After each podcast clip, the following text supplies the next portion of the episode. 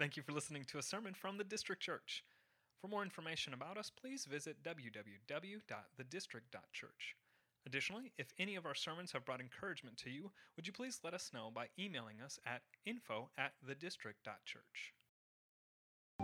Amen. Good morning, church. How are we this morning? If you have your Bibles, go ahead and open them up to Matthew chapter 2. Matthew 2 is where we're going to be, and we are nearing the end of our Advent season. And so we are uh, at the last uh, Sunday here before we roll into our Eve of Eve uh, service this coming Wednesday night at 7 o'clock. Um, and so we'll, we'll stream that as well. So you can either join us in person for that or join us online.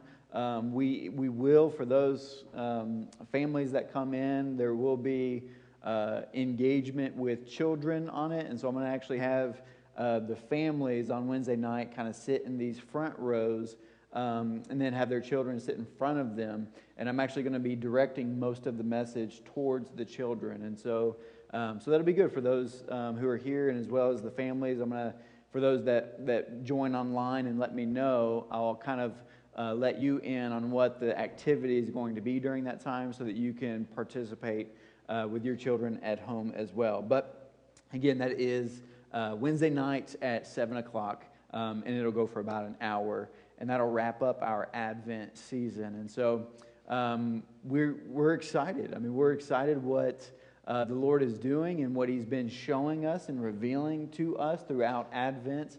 And this message um, that we're looking at today, titled The Advance of a Savior, um, is really looking at uh, from a, a, real kind of brief portion of this passage, uh, something that we believe God is doing on a large scale. Um, and so I've got a lot of work to kind of get you to understanding what it is that, that, that um, God's drawing us into from this passage and really what he's wanting us to glean from this passage uh, that I think is, is typically just kind of read over and, and kind of brushed through too quickly oftentimes to be able to marvel at this beautiful truth. And so, Matthew 2 is, uh, is where we're going to be, and I'm going to just jump into it. Because, um, again, like I said, there's, there's a lot that's, that's kind of historical to cover from, from this passage. So, Matthew 2, beginning in verse 1. Now, after Jesus was born in Bethlehem of Judea, in the days of Herod the king, Behold, wise men from the east came to Jerusalem, saying, Where is he who has been born king of the Jews? For we saw his star when it rose and have come to worship him. When Herod the king heard this, he was troubled, and all Jerusalem with him. And assembling all the chief priests and scribes of the people, he inquired of them where the Christ was to be born. They told him, In Bethlehem of Judea, for so it is written by the prophet. And you, O Bethlehem, in the land of Judah are by no means least among the rulers of Judah. For from you shall come a ruler who will shepherd my people Israel. Then Herod summoned the wise men secretly and ascertained from them what time the star had appeared. And he sent them to Bethlehem, saying, Go and search diligently for the child. And when you have found him, bring me word that I too may come and worship him. After listening to the king, they went on their way, and behold, the star that they had seen when it rose went before them until it came to rest over the place where the child was. When they saw the star, they rejoiced exceedingly with great joy. And going into the house, they saw the child with Mary his mother, and they found, fell down and worshipped him. Then, opening their treasures, they offered him gifts gold and frankincense and myrrh. And being warned in a dream, not to return to Herod, they departed to their own country by another way. So, three things for you today out of this passage. And the first one, again, is going to be very much historical, a little bit more teaching. Um, and then points two and three will be a little bit more practical uh, preaching for us today. So, if you love history, I think you're going to love the first point as we kind of dive into that. If you don't love history, uh, maybe you can doodle a little bit while we kind of get through this point. But I think you also need to listen in because it's just, it, it, it's, it's a beautiful truth that we've been able to, to kind of glean from and discover, even though as I kind of talk through this, there's going to be a lot of conjectures and a lot of possibilities and a lot of maybes. Um, but I think, again, from what we see here in Scripture and what we're going to reference in the Old Testament, I think you can pull these things together as God working and moving in order for this narrative to come about and for the characters involved in this narrative to actually have a role and why their role is within this story and narrative. And so, first question out there how many of you have like a nativity scene in your house somewhere? All right, maybe. So some of you do. Okay. If you're not, you're not less Christian for not having a nativity scene. But uh, for those that do have nativity scenes, let me ask you a question. Within your nativity scene, does it include the wise men there at the birth of Jesus? Anybody? Include the wise men? All right, all right. If it does include the wise men at the birth next to the manger scene of Jesus, it's incorrect.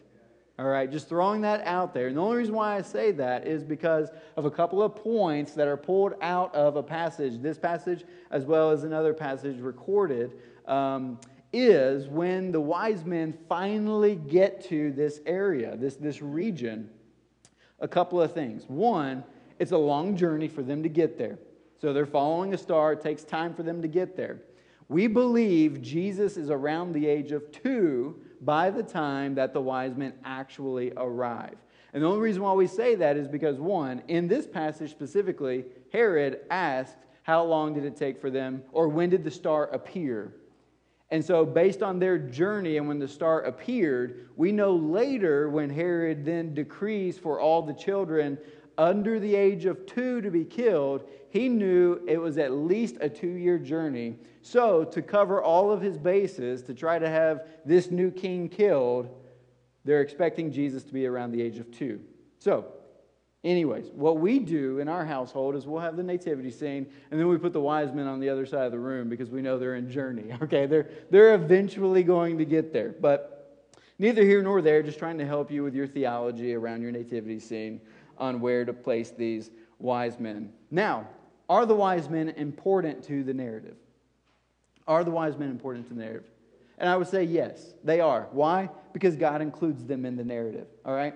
If he's going to include them in the narrative, I think it's important for us not to brush past the fact that these wise men are there. And so this is actually kind of really part two of last week when we were looking at the agents of a Savior. And not like insurance agents. I'm referring to the agents as in the people God includes in his redemptive plan and his story to bring about the birth of Jesus Christ. And so we specifically talked about last week that he kind of used the lowly of the lows, the ones that you would not expect. He used Mary and Joseph, who were common people, even though they have a beautiful lineage that goes back to King David himself. No one considered them high in honor or high in respectability because of the fact that when they came to this town of Bethlehem, no one bumped out of their places in order for Mary and Joseph to come in and take their seat or their room or their place. So they end up in a barn placing Jesus in a manger, and we'll get to that on Wednesday night. But there's nothing that's, that's high honor about them. In addition to that, when you go about hiring a herald to proclaim the news of a child to be born, you're going to go to the ones who are professional heralds. You're going to go to the ones that when they speak, people want to listen. You're not going to go to shepherds. You're not going to go to, in, in this common day, they were considered outcasts. You're not going to go to someone that people ignore and don't listen to in order to then herald the news that Jesus, the Messiah, the Christ, has been born. And so, again, we kind of saw on one side of it the lowly of the lows that God employs in order to bring about his son, Jesus Christ. Now, entering into the wise man, we see the flip side of this. Because what's typically known about the wise men, and even really just what we draw from this passage alone, what do we know about them? Not a lot. Wise men from the east. Like from this, from the Gospels, Matthew, Mark, Luke, and John, all we glean from them is that they are wise men from the east. So it takes a lot of work to actually dive into figuring out who these guys were, why they're there on this scene, and is God telling us anything regarding these men? And so what I want to do is kind of show you a couple of things by pulling together not only this passage and the word that is used for them, wise men, which translated in Greek is, is magios, which doesn't translate into English. We have no word for that, which is why we just refer to it as magi. But what is magi? Is that a type of people? Is that a belief system? Is that a position or title? Um, or is that just men full of wisdom. And so we wanted to dive in and kind of figure out what this looks like. And the only place taking that Greek term magios and looking at the original text in Hebrew from the Old Testament to see if there's any correlations to that, we actually pull out of Daniel and Esther the same term being used here. And I find this to be really fascinating when you start to kind of piece these things together. And so from the book of Daniel and Esther, as well as some other historians like um, Herodotus, we, we find that these wise men are believed to be members of a priestly group, descendant of a tribe of people originally associated with the Medes. And so, if you know anything about history, you know that there were four major world empires. And so, you have the Babylonian Empire, which settled east of Israel. Then there was the Medo Persian Empire, made up of the Medes and Persians. And then there was the Greek Empire when Alexander the Great conquered the Medo uh, Persian Empire. And then finally, you have the Roman Empire, which is our context for the, the birth of Christ coming into the picture. And so we know that the Medes and the Persians are very ancient people because they even date back to the Babylonian Empire, because we, we hear about them in the book of Daniel, which was both Babylonian and Medo Persian Empire times. So, this group, these magi, what they were in the Babylonian and Medo Persian Empire during the time of Daniel and Esther, were they were essentially this group of people who had both prominence and position in spiritual realm, in astrology um, or astronomy, as well as being um, kind of these court gestures, if you will. They, they would go from court to court literally interpreting not only dreams from the kings, but also laws. So they were lawmakers, as well as, as we'll see here in a minute, kingmakers. And that's very important for us to, to hold on to. So I want to show you something that actually happened of why we believe that the Magi, the, these wise men, were able to know that there was a prophecy about a child who would be born in Bethlehem and why they would ever even make that journey to begin with. And so, one of the things that we see in Daniel chapter 2, verse 10, is, uh, or just picking it up in verse 10 here, this is in the time of Nebuchadnezzar.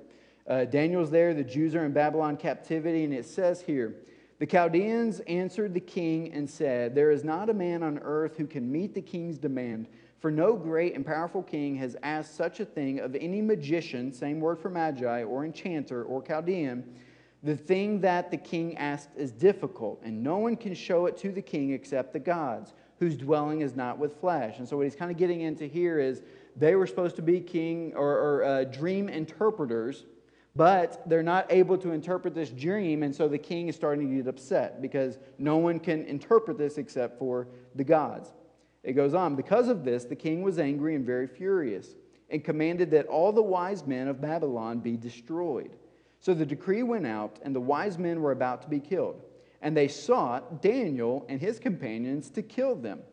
Then Daniel replied with prudence and discretion to Arioch, the captain of the king's guard, who had gone out to kill the wise men of Babylon.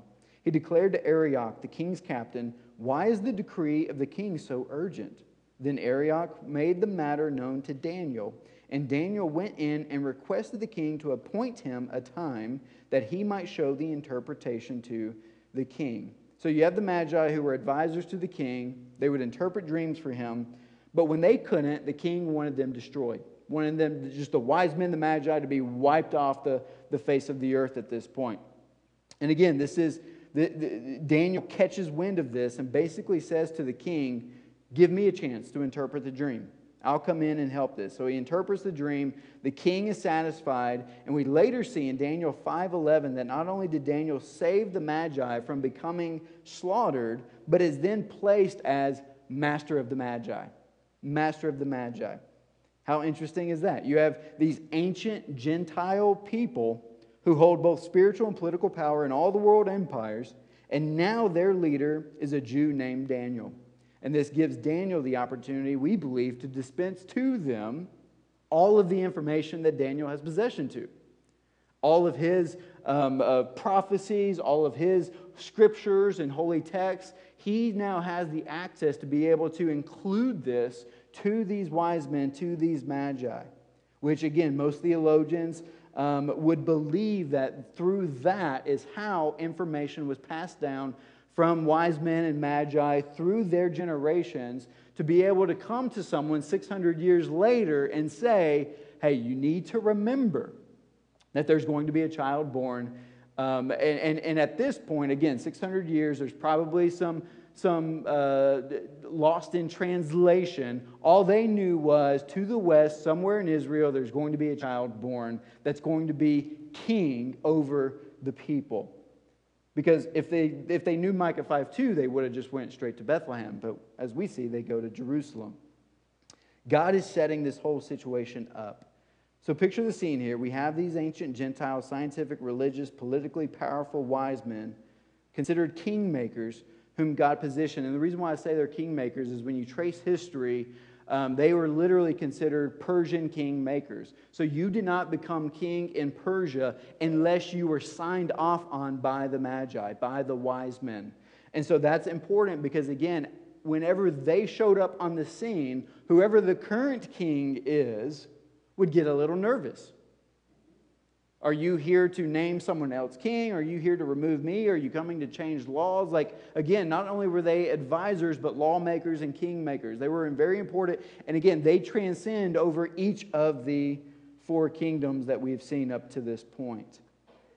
And so, very, very important and prominent people. And so, when they show up in first century, this is why Herod is troubled. And not only that, but this is also why Jerusalem is troubled with him, because up to this point, this the Medo-Persian Empire that is to the east is now considered the Parthian Empire, and they've been in wars constantly with those from the Western empires, specifically the Roman Empire. And so they fought in 50 BC, they fought in 40 BC, leading up to the birth of Christ. They're in great tension. And so when you have anybody, specifically wise men, coming from the east, not only is Herod worried about his kingship, but he's also worried about his kingdom, and he's also worried about the empire. Are we about to enter into war? And so, therefore, Jerusalem is also going to be troubled in this moment, whether or not this happens. And so, these magi kingmakers from the east head to Israel. And you can see why in Matthew 2 3. It says that King Herod, again, troubled by them showing up on the scene. When Herod the king heard this, he was troubled, and all Jerusalem with him. And assembling all the chief priests and scribes of the people, he inquired of them where the Christ was to be born. They told him, In Bethlehem of Judea, for so it is written by the prophet. And you, O Bethlehem, in the land of Judah, are by no means least among the rulers of Judah, for from you shall come a ruler who will shepherd my people Israel. So, the first point to draw from these wise men, these magi, is again, if God has gone from employing the lowly of the lowly, we are now seeing him go the other side of the coin to employing those who hold all possession or, or all prominence, all power, um, especially in spiritual realm, especially in science. Especially like when they show up on the scene, people listen. All right? People would be getting bumped from their houses in order to find place for these wise men and these magi to come in. And the beautiful thing that I see here is that, again, these, and I'm going to just continue driving this point home because I think it's important for us to, to, to know this. The more we um, westernize Christmas, and what I mean by that is make it white, the more we miss out and lose the anchor of the actual Christmas narrative. Because there's nothing white about this. Now, I'm not saying that we, like, we should feel bad about the fact that we're American and that there is a majority that is white and that there is um, that, that, that we are who God created us to be. But the reality is, is that we are in a small blip of God's enormous redemptive human history that, yes, we are playing a part now, but we are going to be surprised if we only think that it is Anglo. We're going to be surprised when we get to heaven and we're not singing in English. I don't know what we're going to be singing in, but I would dare say it's probably not going to be English. And that when we look at this story, Mary and Joseph, not white. Jesus, not white. These wise men, absolutely. It refers to them as from the Orient, not white. And so it's important for us to know that what God is now revealing in this narrative is last week, he's showing up to what we'll just call the super Jews, all right? Like when, when Joseph says, I'm from the lineage of David, like that's super Jew. But now what we're also seeing is really the fulfillment of Acts 1 8 in the narrative of the story here. We're seeing he's come to Jerusalem, to Judea and Samaria, and to the ends of the earth. And that God is drawing in at the birth of Christ, really a foreshadowing of the fulfillment of what this child is going to accomplish in his life and his work and his death and his resurrection. That from those whom the promise first came to, and to those whom the promise is going to end with, Jews and Gentiles are both coming in, as well as those who are of lowly um, position and stature, as well as those who are high. The gospel is coming to them, and God is drawing them near. So that's really the first point to take, and that was really kind of closing up the second part of last week with these magi. And so the second thing that I want you to see here is, and I think this is, again, where we kind of get more into the practical preaching side of this, is you can know the Bible and miss Jesus. You can know the Bible and miss Jesus. Let me give you just kind of a current example to prove this point. With all the avenues of social media Twitter, Facebook, Instagram, Snapchat, TikTok, I don't know what else is out there these days. Um, but let me ask you a question. How many of you, before meeting someone, met them through social media and stalked them? Anybody? Come on. I'm not the only one, all right? Like it's like I think even in this day and age, like you can skip the first date because you already know all of those like small talk facts about a person before you even meet them. You know where they're from, where they live, what their career is, how many cats they have, like whatever. Like, you know those things before you even meet someone because you can fact check these things online. Guess what? This is what was happening in first century when Herod goes to those who should have moved to head to the birth of Jesus Christ. He comes to the Pharisees, the scribes, and the Sadducees, those who are considered the spiritual elite. He comes to them and asks them, Hey, there's some wise men here. There's some guys who have showed up. They're kingmakers. Like, um, they're here to look for a new king who is to be born. I need to know about this, okay? So the point here is not to call out Herod. He doesn't know anything. He's calling on those who do know. And they come to him and they tell them, oh, yeah, uh, there's a prophecy, Micah 5 2, over 500 years ago, that was declared that Jesus is going to be born in Bethlehem. So send the wise men to Bethlehem. Why are they not gathering up their things and heading to Bethlehem themselves? They know the facts, but it's not moved them yet in their heart to do anything about it. Why didn't the scribes and priests hurry over to see this Savior whom they're waiting for, longing for? They know the promises, they know what to expect. And not only that, but they know that He is coming and why He is coming. He's to be their Savior. And from what we gather, they didn't move at all. And what happened to them? Like, what happened to them? I think the same warning that's given to the church in Ephesus in Revelation 2 is the same warning that should have been given to these guys. Like, if there's false doctrine in the church, man, you snuff it out. If there's false teachers that come into the church, you get rid of them.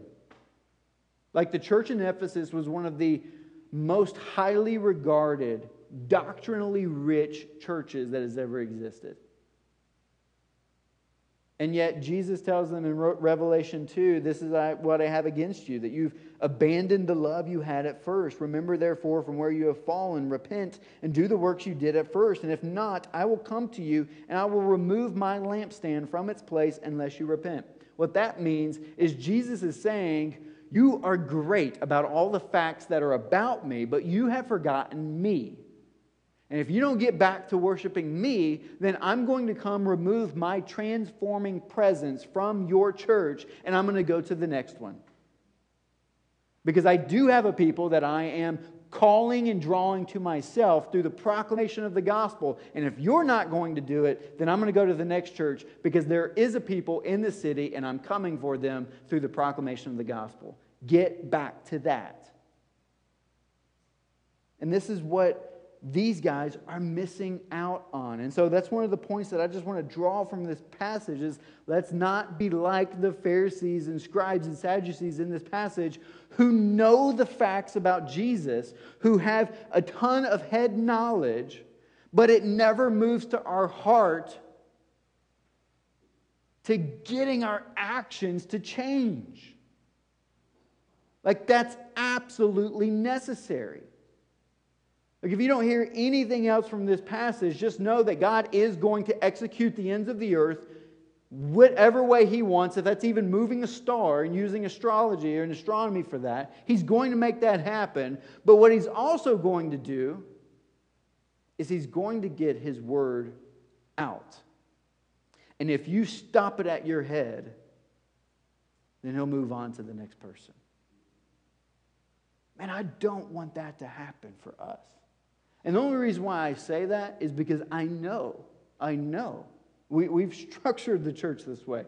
I know that we are a church that values good, rich, deep theology. We value it. But the only reason why we value it is because we value what the theology is about. And not only what it is about, but who it is about. Like, I want to know Jesus in a deeper and more intimate way. But what I don't want to do with my relationship with Jesus is just try to be in relationship with Him while trying to just fact check all the time what it looks like to be in relationship with Him. Like, I don't want to get more concerned about and this is funny because this is so anti what you usually hear me say. so if you're feeling weird that Dwayne's going off the rails now, it's okay. This is one out of 52, all right? But, but what I am saying is I'm trying to show the fact that the heart is valuable and the heart is worth talking about. And getting the head knowledge down to our heart to where it moves us is important. And so if you're only building up the knowledge in your head and your heart is never moving, that's an issue. It's an issue. It's an issue that we need to work on. It would, it would be similar to like if, if when I started dating Kelsey, that she gave me a book about all of the information that I should know about her. And then I go on a date with Kelsey and I'm opening the book while Kelsey is in front of me and I'm reading a chapter on how to date Kelsey on a date. And then she's telling me, I'm in front of you. Just talk to me. And I'm responding to her saying, Wait, I'm reading the chapter right now on what I need to know in order to talk to you. Like, do you get how what I'm trying to say here is like there's abiding in relationship that gets down to the enjoying one another in presence that, yes, has aspects of the truth involved in it, absolutely, because then you know how to rightly talk to God and abide in Christ and work with the Holy Spirit you know how to do it rightly when we have the book in front of us. But don't be so, so just focused only on the book that we don't ever actually get away and just sit and receive the truth and be stirred up in our affections of the truth that then move us to action, that draw us to the Lord, that draws us to others to consider the interest of them, to be able to get into their lives, in the thick of their lives, to be able to figure out how we can love them and pursue them and encourage them and, and gospel them and do those things.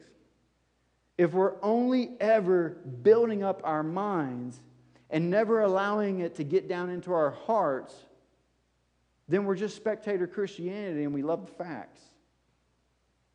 We're Facebook Christianity and that's it. And so I want it to, to I, I want us to be warned here from, from these guys who don't move, even though they know all the truths. They know all the facts. Honestly, they don't care that this child is actually being born in Bethlehem.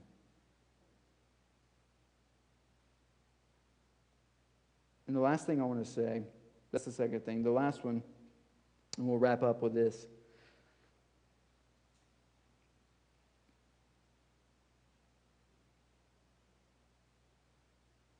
The only way we can come to Jesus, the only way we can know him, is by faith alone. Seems simple. We know that. You've heard me say that. But just like the second point, we know that. The first one, we might not have known a lot of those facts, but conjecture a little bit. But this one seems like the easiest one, but in some ways might be the hardest one for us. And I want to pull the Magi back into this one. The only way we can know him is by faith alone. Again, we have these Magi, these wise men who could be from Persia or Babylon. We're not sure the deepest roots, but they're from the east. And they travel west. Has anyone in here ever traveled west before? Yeah. I know like four or five years ago, I went down to, uh, went down, went over um, to LA for uh, one of my best friends that was getting married. And like I have yet, and this is going to reveal my lack of travel, but I have yet to found a more beautiful place than Southern California. Just it's just true. Like it's I wasn't in the like smog of LA. Like we were in Orange County, south of LA. Like it was gorgeous. And again, I'm from I, I love Tennessee, love the rolling hills of Tennessee, love the barns, love, like that's it that's Shekinah glory. Like it's it's beautiful. And then we lived a couple of years in Miami as well. I mean, it's if you love summer, just move to Miami. It's hot and hotter all year long. Like it's we were there for 2 years and we enjoyed summer for 2 years. We were 20 30 minutes from the beach. What beach you want to go to? Go to South Beach, go to Key Largo, go to Key West. Like you you can just go to the beach anytime you wanted to. But nothing compares to what I saw in Southern California. Beautiful. But here's the reality if I want to go west again, it's going to take a few hundred dollars and a four hour plane trip to get there. Not a lot of faith. Not a lot of faith. For these magi, these wise men to head west, is going to be at least an 18 month to two year journey. And not only that, can you imagine the amount of resources that they're going to have to take? And here's another thing, too, just to kind of draw out the, the uh, uh, incorrectness of the nativity. We don't know if there's three. No one knows if there's three. What we do know is there's at least two because magi, wise men, is a plural form of the verb or of the word. It's plural. So there's at least two. And some theologians and, and historians believe that they would actually travel um, in, in as upwards of 200 people just because of what they need to attend to them. So let's just say 2 to 200 is kind of the range that we're dealing with here. Either way, it takes a ton of resources to get there. And what we also know is that in first century, what you're dealing with when you travel from city to city or village to village everything is similar to international waters. Everything. What goes, goes in between city to city, village to village. So you're talking not only are we uh, burning time, but we're burning resources, but we're also sacrificing potentially our lives in order to get to this one little promise that they're holding on to. This one little prophecy that, again, over a span of 600 years from Daniel and Esther, that, that, that, that, again, we believe through that kind of lineage that they had access to this knowledge that there would be a Messiah born for the people of Israel. Like, that's crazy to me. That's crazy to me. But what I believe, and again, conjecture, but I'm putting it in there. What I believe that to be is God drawing them to Himself and granting them the faith necessary for them to have confidence and assurance that this trip we're about to go on is absolutely worth it. Absolutely worth it. Because outside of that, outside of, of faith and the promise, I don't know any other reason for why these men would go and make this journey. And so faith absolutely has to be involved in this. And I think, honestly, like, even when you get down to Jesus, like when they show up on the scene, what does it say that they do when they get there? They bow down, fall on their faces in worship of this little toddler at this point. Now, I've seen some cute kids. You know, I've got a few of them at home. I don't always think they're cute. And at the same time, they're not necessarily something that I'm going to fall down on my face and worship. I don't care if Jesus is Gerber baby. Like, and honestly, what we know from Isaiah is that he's not. He's what we would say has the face that only a mother could love. Right? Like, there is nothing upon his physical appearance that would make you long for him, that would be desirable, as the scriptures say. He's an ugly baby. All right, that's the best way to put it. So you can't give them that. Another, some, some other skeptics say, well, it was the, uh, the gifts that sort of bought their ability to then worship him, to try to, to, if he is going to be a savior, well, then let's purchase salvation by bringing these gifts and then worship him. No, that's just this penance. And we know that that's not, that's not true. That doesn't work. Generosity is not what brought them to their worship, but rather Christ Himself and the faith necessary to bring them to this place that Christ is King and that He is Messiah and that He is Savior. Faith brought them to their knees. And I believe faith is what also brought them to their generosity. To the fact that they did give gold and myrrh and frankincense. And I think the same thing is happening for us today. For again, by grace you have been saved through faith. This is not your own doing, it's the gift of God, not as a result of work, so that no one may boast. Just like you have the First John passage where it talks about we love because God first loved us. We give because God first gave to us. Like Jesus Christ is the gift of the season. Jesus Christ is the perfect gift that is provided to us, which then produces out of us what we're seeing in these wise men is that they give that they become generous, that they've sacrificed their lives to come to see this Christ who actually is the greatest gift for them and the Savior of them when it comes to Jews and Gentiles. And that for us, we don't want to miss this. And the only way that we don't miss it is by understanding that the facts need to get to the heart so that we're actually on the scene and we're not back in Jerusalem just stating facts about 700 year old prophecies.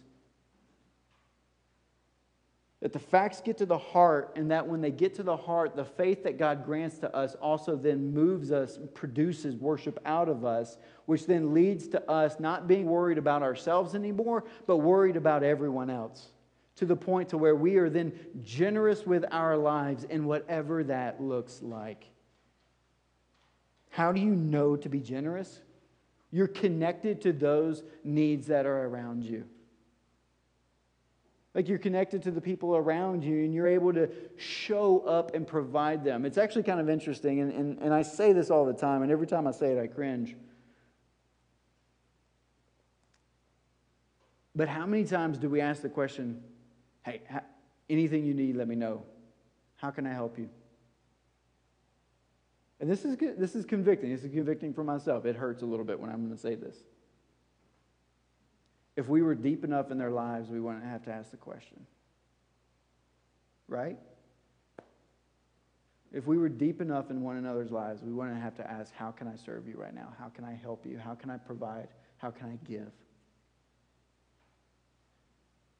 And so I just want us to be moved by this story of these magi, these wise men, who sacrifice a lot because I believe the faith that God granted to them to land on this one promise where they journey almost two years to come find Jesus. And God drawing them the whole time, using His creation, a star, to get them to the place that they need to get to.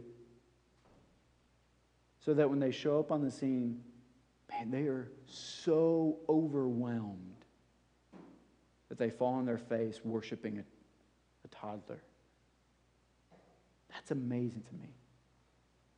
And I want that for my heart. I want that for your heart in this season. That as it draws us into this Wednesday night, Eve of Eve, and as we shine the light on the manger scene, I pray for us that it's not another season of Christmas where we kind of just walk over it or move on from it real quick because we just know the narrative so well. We know the story so well. I pray we have the same faith and the same movement as these magi to come and just fall on our faces at the birth of this child. Jesus. Let's pray. Thank you for listening to a sermon from the District Church. For more information about us, please visit www.thedistrict.church. Additionally, if any of our sermons have brought encouragement to you, would you please let us know by emailing us at info at thedistrict.church.